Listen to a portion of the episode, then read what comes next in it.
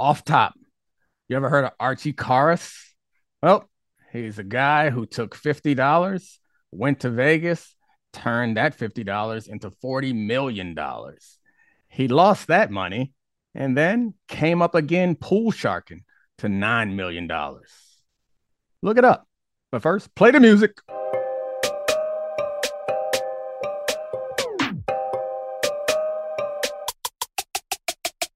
This is the Dominique Foxworth Show. All right, Charlie. I know you never heard of that guy. Never. Brand new. Never. Yeah. That sounds some like old Vegas, like apocryphal history, but I'm sure it's true.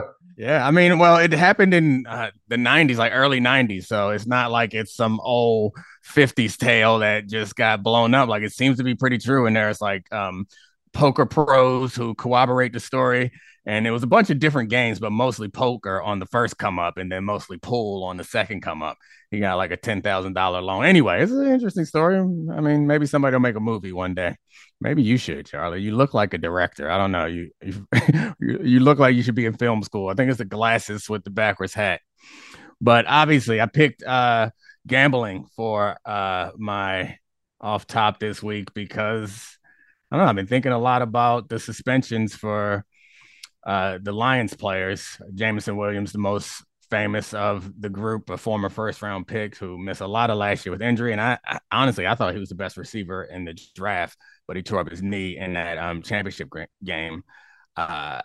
And he's going to miss 6 games, which is going to cost him about $300,000 for doing something that seems completely benign. He bet on some college football games from inside the facility. Had he done it anywhere else in the world, but on NFL property, he would not have got suspended. And the idea that he got a 6-game suspension to that seems outrageous, but I assume that he knew the rules. And I mean, I didn't know that rule, but I have to assume that they've told the players rules like that.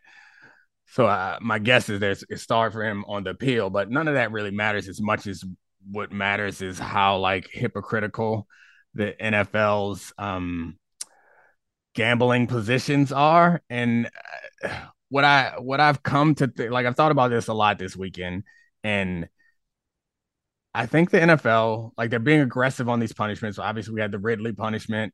There were 4 other Lions players who got punished. None of them as famous as him. We had the Ridley for a whole season because he bet on his team, even though he was not impacting games. He was away from the team. But when I was in the league, gambling was like something that they like frowned upon. They would never get close to gambling. They did not encourage betting. They had to know in the back of their head that part of their ratings and part of their popularity is because of gambling, but they didn't want to get anywhere near it. So much so, I remember proposing that we do we were talking about moving the Pro Bowl out of Hawaii, and I proposed that we do it in Vegas, and the owners slapped that down as quick as they possibly could. So now that we have it in Vegas, the draft in Vegas and Pro Bowls in Vegas, I'm like, damn, how the tables have turned. But the thing that I think is interesting about them and this aggressive punishment is the reason why they want to stay away from gambling in the past, I think, is because they want to protect, and if you're not watching on YouTube, you should, but I'm doing air quotes, the integrity of the game. They want to protect the integrity of the game because they recognize that is what separates us from a regular TV show. That's why sports are as popular as they are, because it's one of the few things that you have to watch live. It's not a regular scripted television show. It's like real drama that you have to watch live. And they want to protect that and not feel like it's being influenced anyway. And also protect the gamblers, because they know that that's a big portion of their audience watching because they bet on games. But the interesting thing that I think that they had at some point is the cost-benefit analysis. When we used to have those meetings when I was at the PA with the league about the future of the league, they would always talk about their goal was to get to $25 billion in revenue. How are we going to get there? And they would point out different things, how they're going to increase revenue from here, increase revenue from there, and open up new avenues here, open up new avenues there. And one of the big, spigots of revenue that they never opened was gambling, and they opened it up. And what I have to imagine happened was the cost-benefit analysis in their offices amongst the owners and amongst league executives was, if we open ourselves up to being affiliated with gambling after the 2018 decision to Supreme Court decision to kind of, frankly, allow most states to have gambling if they want it. If we open ourselves up to that, at some point we are going to have a gambling scandal. Not we open ourselves up to a gambling scandal, not we might have a gambling scandal. I think if they are smart, that's the cost-benefit analysis that they did, is that at some point we are going to have a legitimate gambling scandal that involves players or coaches or someone gambling on games that they are in and the outcomes that they can affect, whether they are betting on their team or against their team. It's going to happen. Is there enough money out there for it to be worth it for us to take that risk? That's the question they had that's the question that they had to ask themselves. The conversation that they had to have is, we know this is going to happen. We don't know when it's going to happen. Is it worth exposing ourselves to that? And what can we do from now until it happens to discourage it from happening, or to position ourselves in such a way that it does not look like it's something that we accept, and it's not going to be something that sticks to us? And we've seen the NFL masterfully find a way to somehow keep the concussions issue from being a problem, and that they were hiding information. They were actively doing like cigarette company level practices where they knew that the game was destroying people's brains, and they were purposely misleading and hiding that information. That doesn't stick to them, in part because, I mean, y'all like watching football, but don't nobody actually care about the players. And like, I was surprised that it hasn't had more of an impact, but when you step back and think about it, of course it's not going to have an impact, because it's a small segment of society that it actually hurts. The rest of us just love watching football. But this, it could really impact a huge portion of their population. So they must believe that there is so much money out there to be made, or they believe that they can position themselves in a way that no matter if it happens or when it happens, it's not going to stick to them, because it has to happen. They're cycling through thousands of players over the course of 10 years or so. Somebody going to do something dumb, and they're going to catch them, and how they respond to it and how they prepared for it is something that they should have already like planned for and should be acting on. This leads me to a bunch of questions for you, and I want to start at the beginning. So the first part I would ask is, let's assume you are 24-year-old Dominique Foxworth. You are a cornerback in the NFL. The NFL partners with gambling companies. It is legal in a lot of states. How do the teams or the league explain it to you? Because we know there's sort of morality rookie camp where Chris Carter goes in and, you know, scares people. Rookie symposium. Yeah. Is there a morality camp where all of these rules are specifically explained to players so they know what they can do and what they cannot do? There has to be. Like, I assume that they've added an extra breakout session to the rookie symposium. There are player development staff on every team that have weekly, I don't know how often it was, but regular meetings. I know when I was in the league, they had weekly meetings with the rookies. It wasn't when I was a rookie. They didn't start until afterwards, but they would have weekly meetings with the rookies through the offseason and into the season, where they would talk about anything from financial management to like being careful at the club and drinking and driving, like all the stuff that, like, frankly, players aside, that young adults struggle with. Yeah. Getting some freedom and consistently making smart and safe decisions. So I have to assume that they've had these conversations.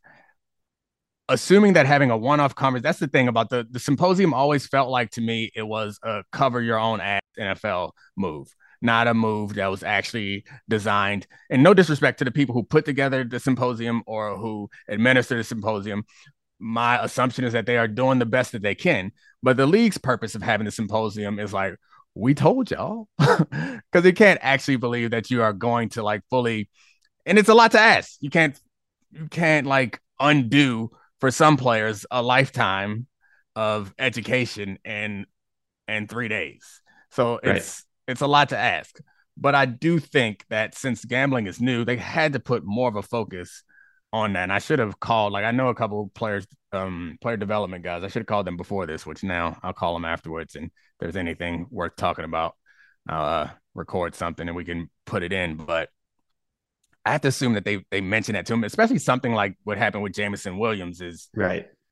You can't gamble in the facility.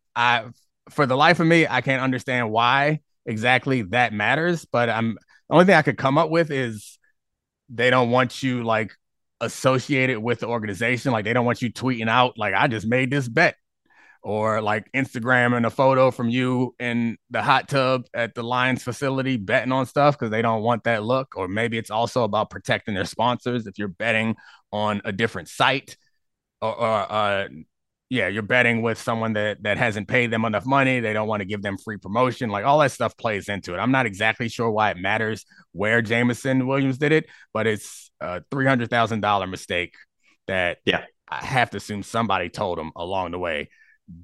Don't do it here. My next question, because that was, I think, is an important piece to get out there, is about how I want to go back to the Dominique Foxworth maxim. Is that there are no absolutes, right? And absolutes are for idiots. That is sort of how I feel about these mini gambling scandals in the NFL. So let's go over the range of them really quickly, because first there was Josh Shaw. I think we can all say morally bad to go to Vegas and bet against your team when he was on the Cardinals. And that effectively ended his NFL career. We had Calvin Ridley, who was taking a break for mental health reasons and bet $200 to support his boys. It was his exact word, support my guys. And then we have this one with Jameson Williams, where it was not even betting on the NFL. And with those shades of gray, I think it's really easy to sort of feel bad for players who are seemingly betting on things that are completely irrelevant. You know, Jameson Williams and Calvin Ridley. But if they know the rules and know what's not okay, is it okay to just be like sort of like, I don't really care that much. I want the NFL to enforce these rules, because that's sort of where I fall on it. Yeah, I assume most people do fall there. Is it okay? Yes, it's okay. Like I don't think like you're a bad person, but I do think that what's happening is hypocritical and somewhat unjust. Like this is what it comes down to oftentimes for me, and I take this position on a lot of things when we talk about union issues. And when we were talking about Draymond last week, when I was saying like, yeah, what you guys are doing is unprecedented. Do I agree that Draymond needs to be suspended? Probably. However, you need like solid justification. You can't say like this unprecedented thing where it's like, oh, but your body of work. They've never done that. They've never released a suspension document in the NBA before to say that we are partially basing this on your previous actions or your reputation for unsports. I don't remember the exact word, but generally, because what my point is in that situation is you're never protecting the one player. You're protecting the rights, because what will inevitably happen is you're giving them this power that at some point they'll wield in a way that you don't appreciate. So this is the same way I feel about this is we don't often think about players as labor. Yeah, because labor is like the guy who's slaving away in an Amazon warehouse, which, yeah, being a pro football player, much better than working in an Amazon warehouse. However, there are 1 million plus people working in Amazon warehouse. The difference between the people in the Amazon warehouse and the NFL player is the NFL player is a collection of all of them. What is that? Like 500 Amazon workers is one NFL player, if that makes any sense. Like the amount of money that's going to them and the amount of resource they have access to, but the level of power is not any different.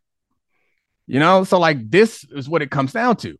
In the Amazon scenario, if one Amazon employee or a collection of Amazon employees are doing something that is against the rules, but we all believe to be benign, it's much easier for Amazon to get them up out of there because they have no value. They have no power. They have no leverage. This is the same thing in football. Nobody in that league has enough power or value or leverage to force the NFL to not be hypocrites. So the NFL, rather than try to make rules that would treat the players fairly, because I think we all would agree that $300,000 in a 6-game suspension is absurd for a guy who bet on a college football game in the facility. Yes, it's breaking the rules. In a vacuum. Yeah, right. Yes, it's breaking the rules, but it's absurd. To me, that feels like you're jaywalking, like walking at the wrong time, betting at the wrong time. But the precedent has been set. The power is there. The leverage is there. And back to the original point, or my original thought is like, this is about the NFL trying to make all the decisions that they can in order to make themselves Teflon against the inevitable real gambling scandal, and also discourage any players along the way from getting involved in it. And it does not matter who. It's like, we're going to make example out of people, you know? It doesn't matter who pays the price up until then, but they're going to try to scare the life out of everybody. Whereas it just feels like, to me, you've taken the cash to be in this world. Now you're in this world, and rather than deal with the potential risk and costs, you're going to just swing hard punishments at anybody who steps anywhere close to the line that you say they shouldn't cross. The next point on this, though, because I think a lot of the narrative has been that this has been, it is unfair for the players and that the league is in bed with these gambling companies. Isn't that not the case, though? Because league brings in revenue gets split with the players. The cost-benefit analysis overall, aren't the vast majority of players happy that this is going to raise the salary cap? They're going to get paid more. And while these rules are stupid, it is overall good for them because they're playing a game where they, you know, risk immense bodily harm. Yeah. But they get more money because X, Y, and Z gambling company is now paying for that. Exactly. I mean, overall, for the difference is for the owners, it's 32 of them, and they pass the team on to their family members, or they sell it for billions of dollars. So yes, for all the players, but the problem is I don't get to give my position to my son, you know? And then the problem is there are players, individual players, who are going to be paying this price. So like, you're right. They broke the rules. It's hard for me to argue against that. My assumption is that the rules were set pretty clear, with the punishments being pretty clear also. That's all fine and good. Just because, and I find this to be generally just kind of unsatisfying way to argue with people, because it happens a lot in outside of sports too, where it's like, but you knew the rules, right? Like just because you knew the rules, it's like, and this is an extreme example, but it's like Rosa Parks sitting in the front of the bus. Like, you knew the rules. Yeah, we knew the rules, but the rules were fucked up. So, like, obviously this is not nearly the same, but just to illustrate my point, just because they know what the rules were and they broke the rules, whether it was civil disobedience or just stupidity, which in this case is stupidity, does not change the fact that when unjust rules or unfair rules are exposed, it's okay to say that they are unjust and unfair. And I don't suspect that Jameson Williams is going to appeal this down to a 0-game suspension, but you also can't expect me to sit here and be like, hey, fine. You broke the rules. You knew the rules. It's okay. You really put me in a corner there, because how am I supposed to disagree with you now? Now disagreeing with you be anti-Rosa Parks. Real tough spot for me on that one. My bad. I mean, I could never mind. Go ahead. I was going to go a whole nother way to make you more comfortable, but it was just going to get real bad. No. The next thing, the bigger thing is, I actually was looking at the larger thing, because it's sort of crazy that there haven't been bigger gambling scandals in the NFL in the past, because you look at the Black Sox, you look at Pete Rose, you look at Henry Hill fixing college basketball games, Tim Donaghy, Connie Hawkins getting unjustly banned from the NBA, theoretically. These are like, or Inter Milan getting kicked out of Serie A for gambling. Major stars, major scandals that affected the competitive balance of games. And if that's what's looming for the NFL, does that even really matter? I mean, all of those sports seem to be, I guess we're looking at this from the 100-year view, largely unaffected by this. I guess you could say the NBA, people still NBA rigged. NBA is more about the drama that is on the court. NBA is not competitive, but it seems to be more popular than ever in totality, and its impact on the internet. So is that what's going through agents' heads, the league's heads, NFL owners' heads, that, okay, we're going to deal with this, we'll weather the storm. This is the reality we live in, and it largely doesn't matter. Well, first of all, I guess it's because you wore your glasses today. I appreciate the research that you brought to the program, because some of those I had completely forgotten about. But yeah, I mean, I think that's what it boils down to, honestly, is like the evaluation is that the money that they're going to make is worth it and that it won't stick to them. And that's why they're doing what they're doing. And I think that they're probably largely right. I do think that what I find interesting is what happens when it does happen, is how do they handle it? Given their history of covering things up in the past, would they try to cover it up? Like, let's say the most extreme example is like a Super Bowl game is like being fixed by a player. And there's like, I guess maybe they're smart enough to know that covering it up would be worse, maybe, but I wonder what would have to happen, because if it's a regular season game, it's not going to stick to the league. It's not going to hurt the league. What would have to happen for it to actually hurt the league? And I don't know that there is a case. If it happened in the Super Bowl, we'd be back the next year. Nobody's going to stop watching. Nobody's going to stop betting. They're just going to try to bet on the right side. This is a really dumb question, but can anyone but a quarterback fix an NFL game? Like, it feels like there's so many moving pieces. Well, I mean, you could tilt the dynamics. Yeah, you drastically. Can point shave a bit. Yeah. Yeah, you can't, like, a quarterback absolutely can fix it, but I mean, a lot of the longest yard. Yeah, I mean, missing a tackle, giving up a big play on defense, giving up a sack on offense, and fumbling on offense, missing a block. Like, there are lots of ways that I think you could. I guess it's really hard, though, because in basketball, you have so many touches that you can balance it out. Like, in football, you might only get targeted a couple times. And if every single time you're targeted, you give up a touchdown, maybe people would catch on. Okay, so assuming that games can be fixed, and this is like a large issue for the league going forward, where do you think this goes? Do you think there's clarity? Do you think there's, obviously we're going to see more suspensions coming, but do you think there's a world where the NFL softens their stance on this stuff? No, never. I don't see them softening their stance on this sort of stuff at all. Why? What's the motivation to do it? There's to make us happy. Or not even, I don't think people actually care about this. They point out that it's unfair. They're not. So, like, I guess the only point of softening it is maybe if there's too many suspensions. Like, if they feel like they can't control it, it's like the marijuana argument, I guess, is like, it's become accepted mainstream and guys can use it without becoming like criminally mischievous or whatever the assumption is from the Reefer Madness documentary back in the day. And it ends up having a stain on the league if they have to announce every day that we got a drug suspension or 10 people from this team are in the drug program. So I guess that's the way I would look at gambling, is the same way that we look at marijuana, is they'd rather not have it in the league at all. But the only way that it becomes a problem, the only way they soften the rules is if it becomes a problem for them. If they get to a point where they can't control these minor things like betting on college games from inside the facility, then they'll soften the rules, because suspending 10 guys a season for this, then it makes the league look like a gambling league where you can't trust the outcome of the games. And that's, I mean, first of all, a little piece of advice to all of you NFL players who want to gamble on college football or college basketball or the NBA: use a proxy. Don't use your own account. Don't be like, Calvin Ridley at DraftKings.com or whatever it was. But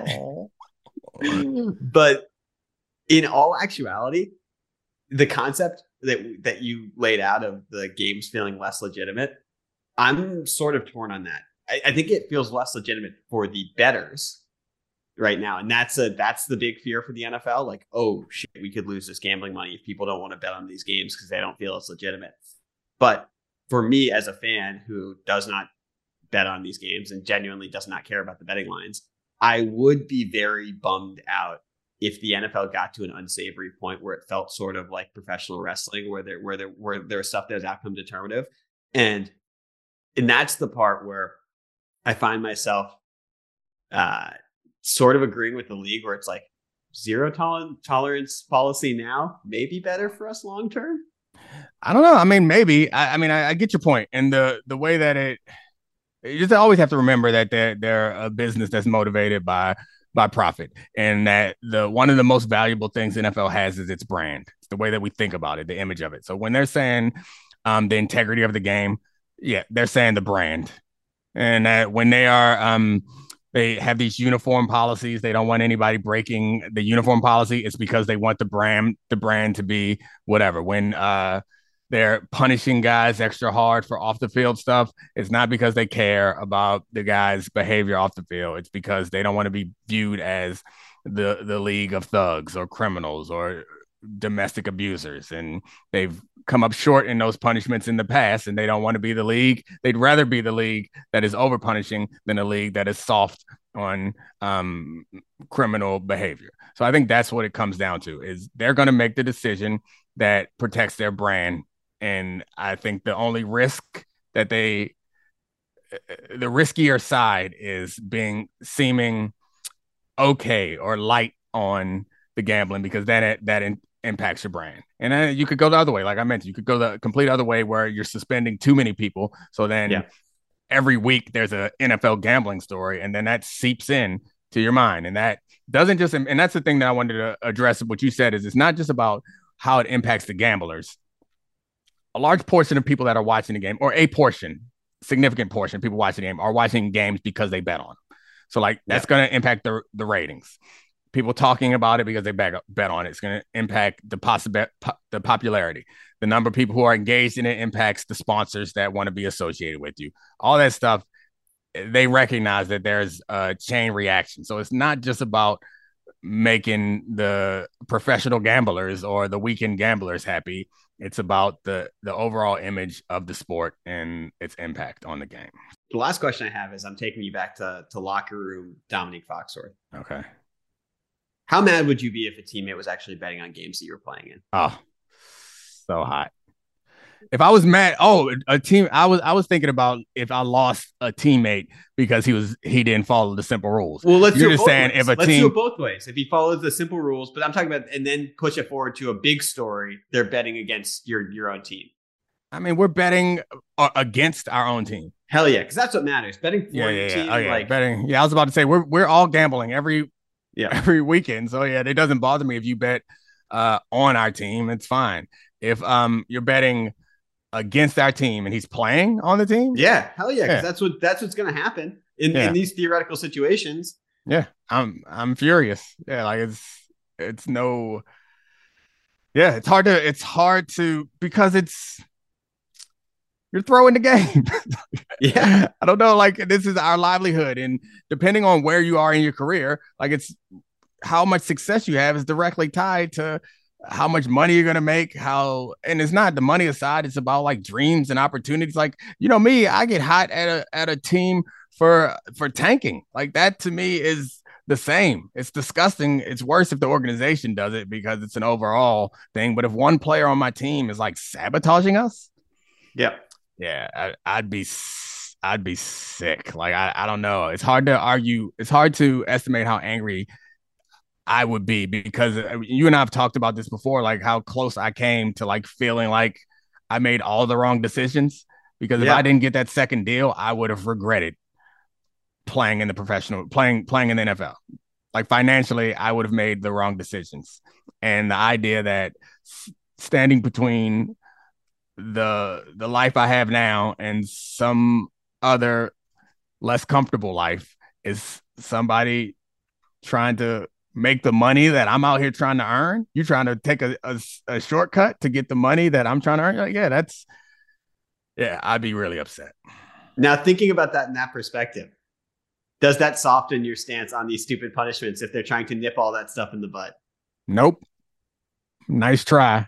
Nope. I just wanted to think about it in all the different ways, because I have a completely different view of someone who has ever actually had stakes in this. You are all the way in your co-host bag today. You've done an outstanding job of forcing me to address all of the different ways to look at this. And the last one is the best one. And I didn't even defend it. I just said nope, because I would like to not be a hypocrite like I'm accusing the league of being.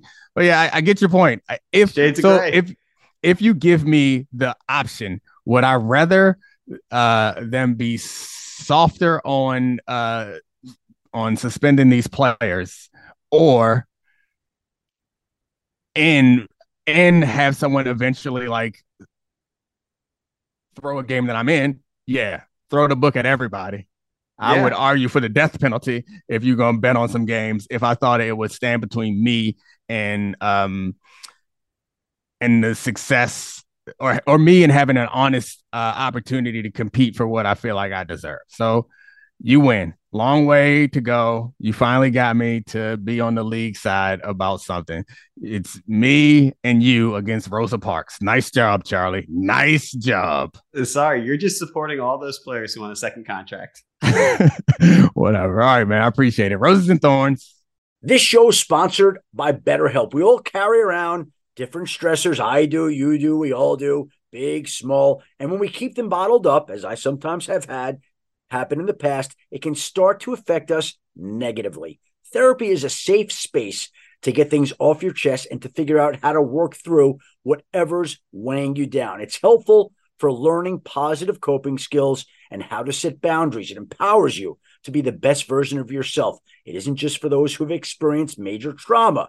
If you're thinking of starting therapy, give BetterHelp a try. It's entirely online, designed to be convenient, flexible, and suited to your schedule. Just fill out a brief questionnaire to get matched with a licensed therapist and switch therapists anytime for no additional charge. Get it off your chest with BetterHelp. Visit BetterHelp.com/DF today to get 10% off your first month. That's BetterHelp, HELP.com/DF.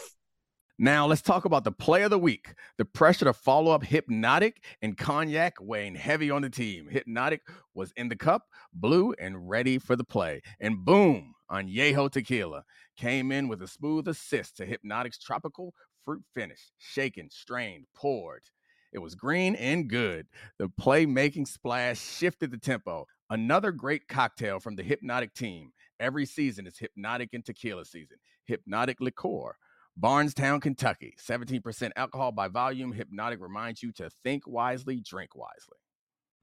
We all know breakfast is an important part of your day, but sometimes when you're traveling for business, you end up staying at a hotel that doesn't offer any. You know what happens? You grab a cup of coffee and skip the meal entirely. We've all been there. But if you book a room at La Quinta by Wyndham, you can enjoy their free Bright Side breakfast featuring delicious baked goods, fruit, eggs, yogurt, and waffles. And really, who doesn't want to start their day with a fresh, hot waffle? Tonight, La Quinta, tomorrow you shine. Book direct at LQ.com.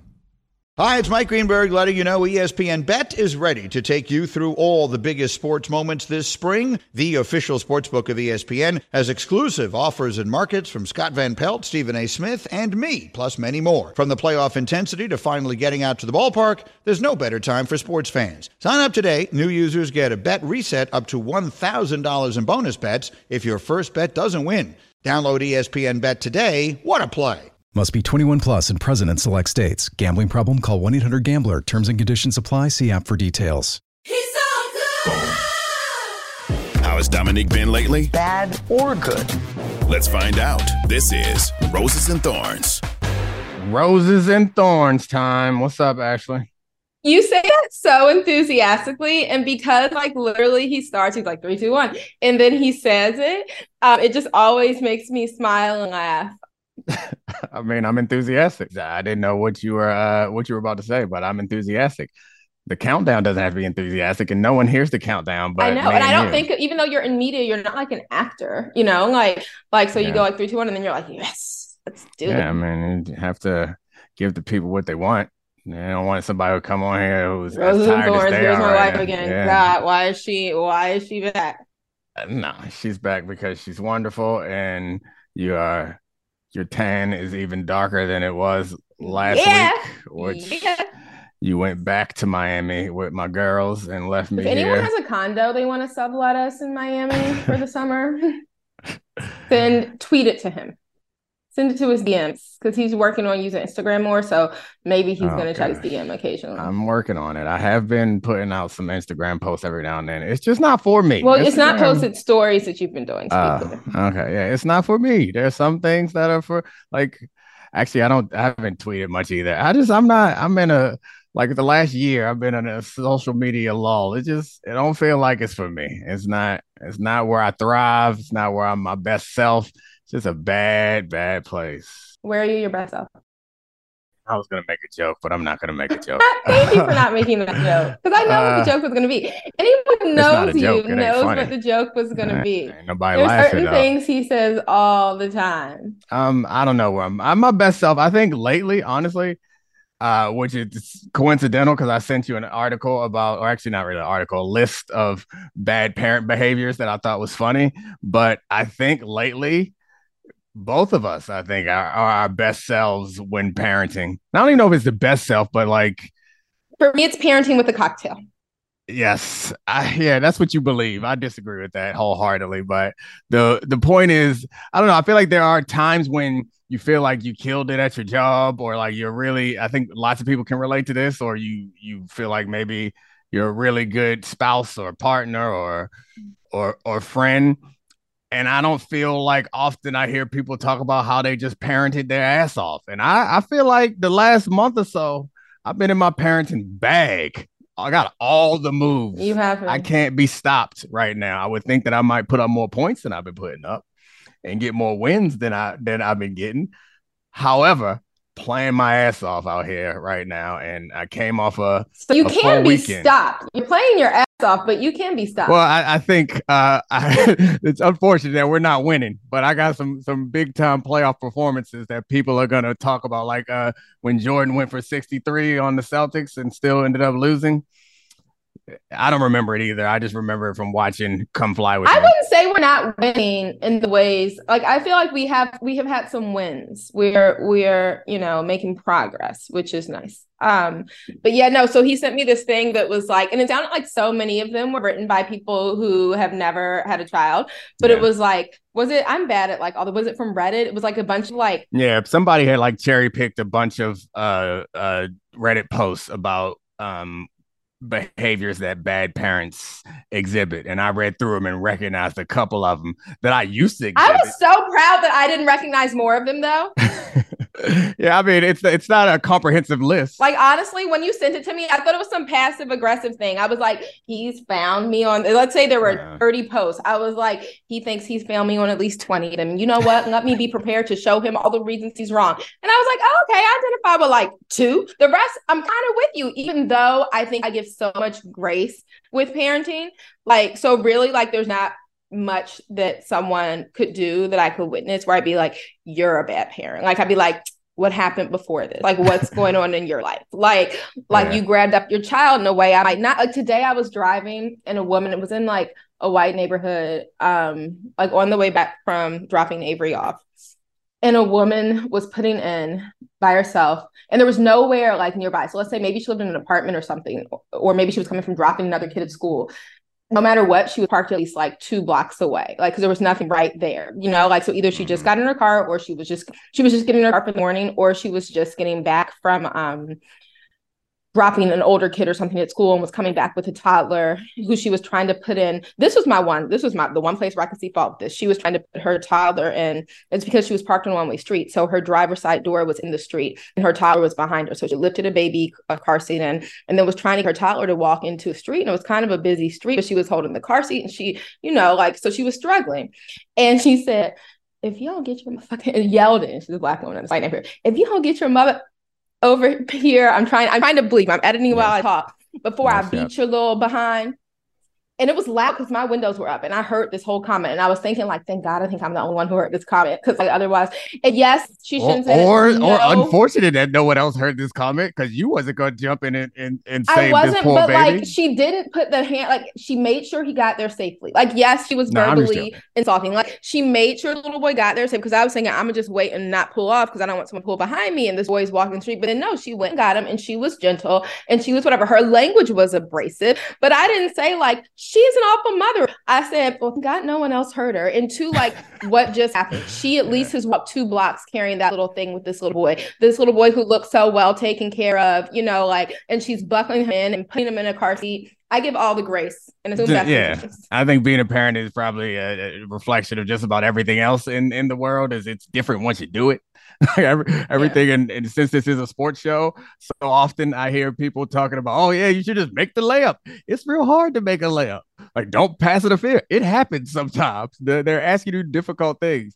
I watched a boxing match this weekend with my brother, and he was telling me a similar story about being at a soccer game with his daughter. And it's like, a white lady just snapped on her kid. And like, it's so weird that we have like been socialized so quickly. I don't know any other things that have the like general public's opinion on it has changed as rapidly, or like the way that we feel about it too has changed really rapidly. Because I remember when I was a kid, I got hit, other people got hit, kids got threatened, and it was no big deal. Fine. It was like this is parenting.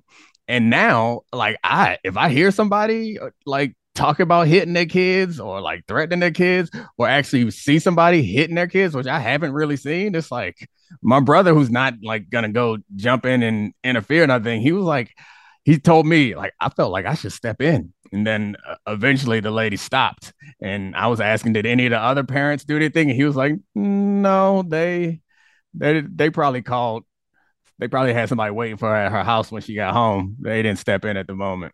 So I still have like friends like of mine, people who I respect and from this area. So I don't know if it's like a geographic thing, because some are maybe more from the South, but even friends like in this area, and some people say we're the South, we're in DC. So, but like people in like Maryland, Baltimore area who will talk about and like publicly on their, or maybe they have a private Instagram page, but you know, on social media, like plucking their kids. So it's like not hitting, but it's like stuff that I like, adjacent, you know, and maybe less painful. And so I do think that there are plenty of people who still maybe don't hit and certainly know better than to be very open about it. But I think that some people are still more comfortable with certain, I don't want to say corporal punishment because that sounds so bad, but certain slightly physical things, or like pulling them, like grabbing an ear, even like a former teammate of mine. So when I went to the Quails for that cookout, I was with a bunch of like college teammates. One of my teammates was like, I pop my kids. And I was like, what is the okay? Hey, do you? Yeah, different strokes for different folks. But I do remember. So my brother's a lot younger than me, and he was a 3 girls and a boy. And he was kind of rough. One time, me and Kai met up with my parents. So we went to Maryland, and my parents live in DC, and like, you know,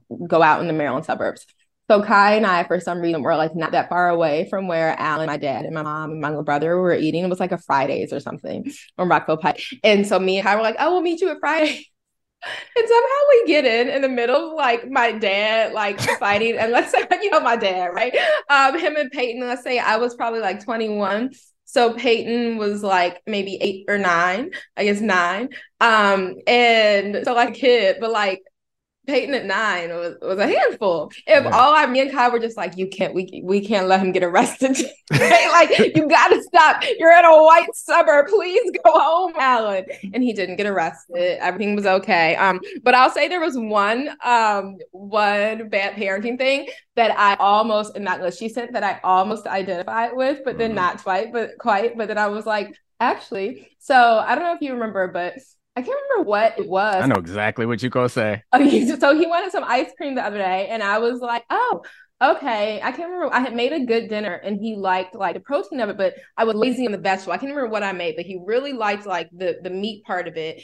It was fried chicken sandwich, I think. So I by the way, and, it was delicious. But just a parenting note for us both to remember: I made him some spinach the other day, cooked it, and he was like, "Just give me raw spinach." Ate like a fistful of raw spinach. I didn't do anything to it. So like from now on, just a fistful. And they don't want dressing. My kids hate dressing. So this was the problem. Our babysitter had mixed the Caesar salad bag for us because I'm like, I made these fried chicken sandwiches. Like, screw it, we're just gonna have salad.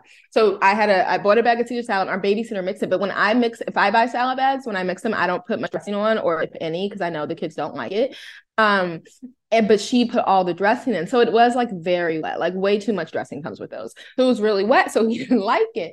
But I didn't realize he hadn't eaten any. So at first, I was getting like he loves Jenny's gooey butter cake, so I was getting the gooey butter cake ice cream out, and I was like, oh yeah, go ahead, eat, you know, some of your salad first. And he was like, but hold up, but you already said I could have the ice cream. So this is where it starts, right? So then, like, he just got a little disrespectful in his tone. And I was like, you know, like, and he'll say to me, and he's not wrong. He's like, so the way you're talking to me, the tone you have is the same tone that I had at you. And you're saying it's bad. And I'm like, so, I, you know, I'm just quiet. Like, we're not arguing. He just, like, said that. And then I was like, you know what, Declan? I was like, did you get me up this morning? Did you feed me this morning? Give me breakfast? Did you make sure I got to school on time? Do you make sure that my tuition is paid? Do you, you know, like, pick me up and take me to my activities? Do you care for me? Do you put me to bed? Make sure I have a safe, warm, clean home to sleep in. Do you? And then I was like, I hate to say this, but did you bring me into this world? And he said, so this was on that list. It said, bad parents say things like, I put a roof over your head and I gave you life. So that's what I identify with. But here's how it was an awful bad parent move / it was turned back on me. This little evil genius says to me, and like, it really left me stumped. He was like, yeah, mom, you do all those things for me. You must love me a lot. You love me more than anything in the world, huh? Me and my sisters. And I was like, yes, Declan. So all I want is for you to love me. And if you love someone, you respect them. You love me more than I could ever love you. You're my mom. You do all the things. You brought me into the world, and you can still talk to me like that. If you love someone that much, how can you talk to them disrespectfully? And you think that, like, no offense, but you do love me more than I love you. It's impossible for me to love you that much. You know, I love you a lot. And you can talk to me like that. The person you love most in the world, or one of the people you love most in the world. So how can I learn to be respectful if you can talk to me so disrespectfully, the person you love more than anything? Like I was just like, yeah. It was like, and so I just turned around. But luckily, I had been doing just kind of like not engaging a lot, which is, I think, a parenting pro tip. And so I only engaged just to say that, like, because I was like, when he was acting all talking disrespectfully, I was just kind of letting go. But then I re-engaged, say that, and I was like, keep your mouth shut. This is why parents shouldn't say things like that, because your kids can come back and say things like that to you, and then you have to go back to disengaging, largely only because I had nothing to say. Yeah. Like he was like, you're right, mom, you're right. And so how can I learn to sound more respectful to you when me, the person you love more than anything? And I was like, well, you and your sisters. Parents fail. So that was the one that, especially recently, I was like, damn, I just tried that, a line similar to that last week, and it was a fail. Yeah, he's definitely taught me something that I think I've known and read, but never really adhered to. It's like, when you're in a like debate or argument with somebody, you've already lost. Like, you're not going to change anybody's opinion, you know, like, not that way. Like, the way that you change people's opinion is not with like direct confrontation, trying to get them to admit that they're wrong. And I've fallen into that trap way too many times, where it's just like, you just feel like you have to say, like, something has to be said. He needs to hear this, and he hears it, but then he only hears it for the purpose of like trying to twist it on you. And a lot of times I like see what he's doing. I mean, I saw what he was doing, but I'm like, okay, like, that's a weak, you know, lineup. But that one I was like, well, yeah, got me. True. Got me. Maybe I should. I'm like, you taught him that love and respect are the same, you know, or that they go hand in hand. I didn't need him to learn that yet. That one jumped out on a list too. And like, defend your kids at all costs is like another one that I feel like is applies to this household, but I don't actually think that's a bad thing. I think it's hard to be honest, or at least be honest with your kids, because you're in public or out in the world. It's like, yeah, I got your back. It don't matter what you did. I got your back. But once we get home in private, we're going to have a conversation about the things that you did, or the things that you didn't do, or the things that were done wrong. But like, yeah, that wasn't actually one that jumped out at me. And it's something that honestly, like, I had to get better at, because I think like just part of like, you know, this, I'm one of those women that you hear about who just sorry too much. Like, it's easy for me to say sorry and apologize and move on. And I found myself doing that on behalf of my kids a lot. Like, if another little kid comes up and says, your kid took my this, like, I'm not about to argue with someone else's child. And so I'll be like, oh, give it back, or, oh, say sorry. And it's like, well, I shouldn't encourage my kids to apologize all the time. Like, when they may very well, like, why am I trusting someone else's child over my child? You know what I mean? So like, that's something that I think I actively had to do better. And so, and like, if you're not going to defend your kid, like, who is, you know, I'll be quick to be like I was somewhere and some grown man tried to say something to one of my children, like, who was there with his child, that climbing place, that fun climbing place in Laurel.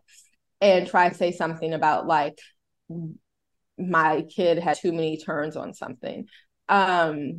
And I was standing right there. So like, and he really hadn't. Like every kid was going up more than once. Like it wasn't very crowded that day. Then it turned out his kid was too small to do it anyway. They just wanted to like point and giggle at it, like, and not actually do the activity once my child was done.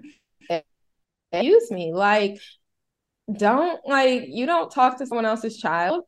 You know, so I'll, but with other children.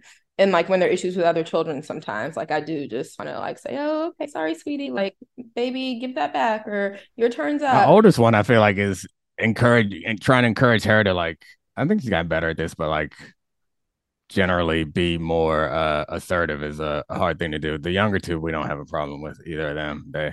They actually the time I was talking about when I wanted to be like, excuse me, what? Because I was like, it was Declan. I was like, Declan, what did that man say to you? Because I couldn't hear the whole thing, and he was like, Mom. And I saw Declan's face in the back, and I was like, I took care of it.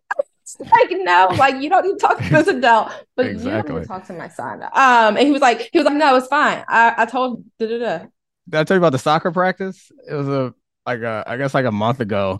They had a soccer outdoor soccer game, and they went to the field, and there were a full field game of like pickup soccer, grown men, all speaking Spanish and like playing intense soccer.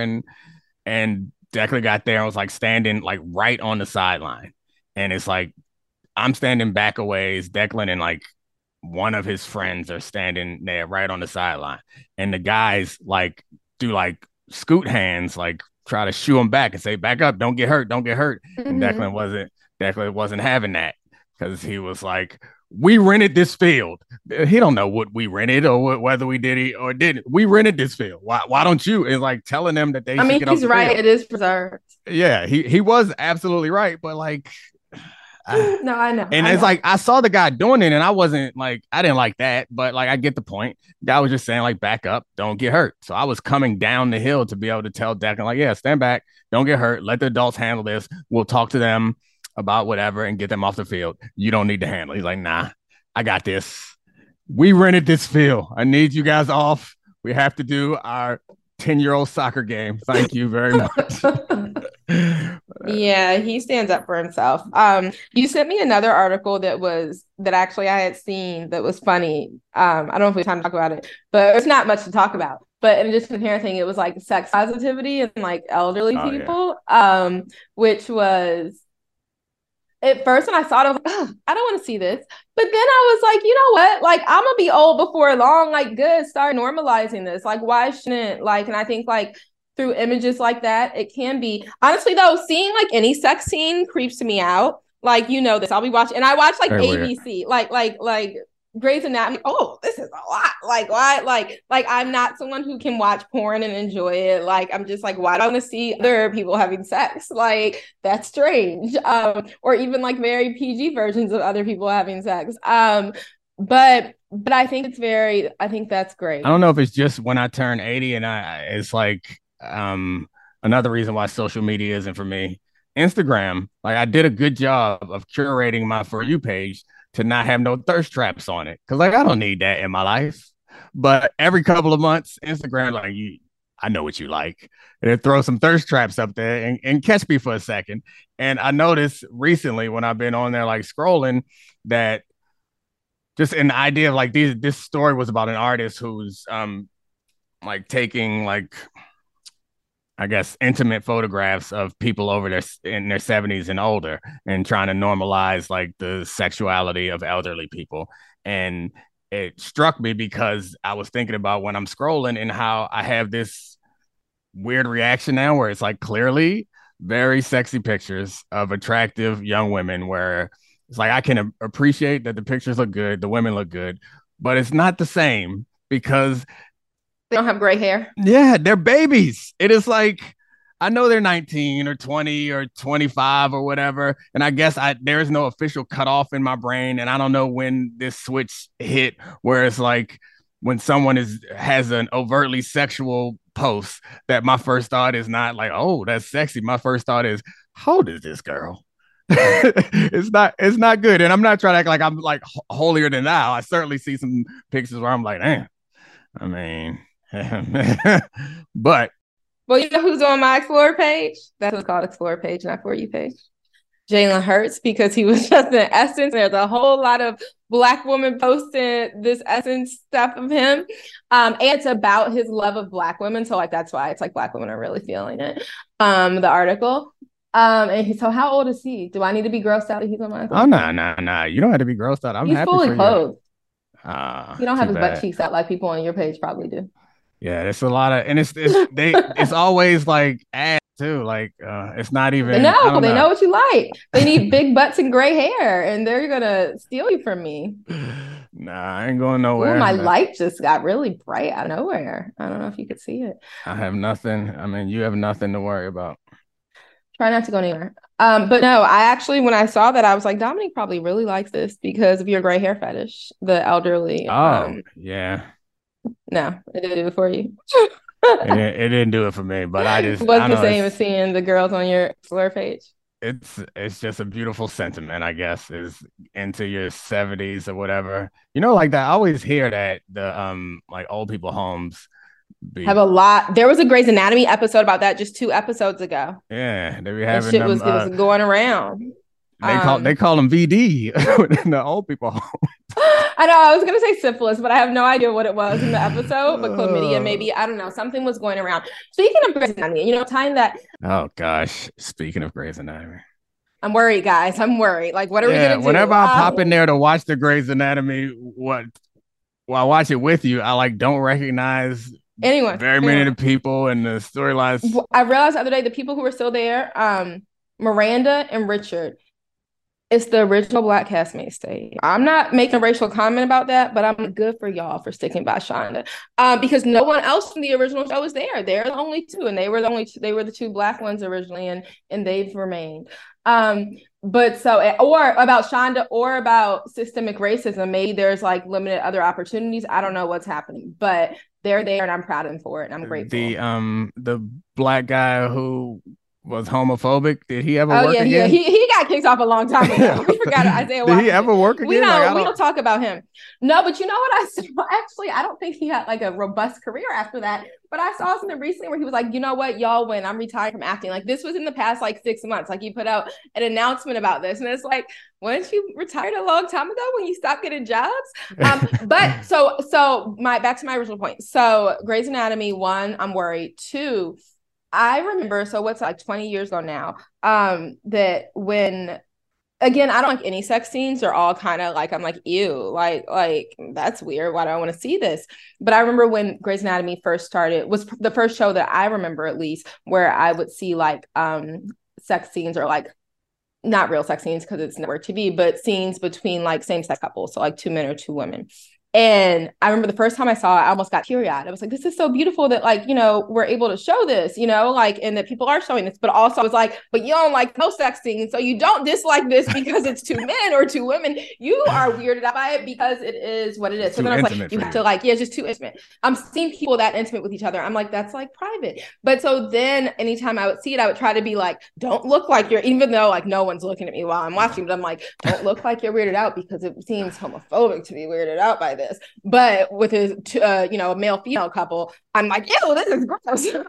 But it got to a point where, like, yeah, the first time I noticed it, I thought it was so beautiful that, like, they were showing that. And then it got to be like, okay, like, don't act weirded out. Then it was like, you're just because you're weirded out by all, like, intimacy scenes. But then it was like, no, like, they're all the time now in a lot of different TV shows because it's network TV. Our kids will come in when they're on. And there's, like, no weirdness around it. And that's how it should be. Like, it's like back when we were, like, when I started watching Grey's Anatomy, it was in my 20s when I first started seeing these things on TV.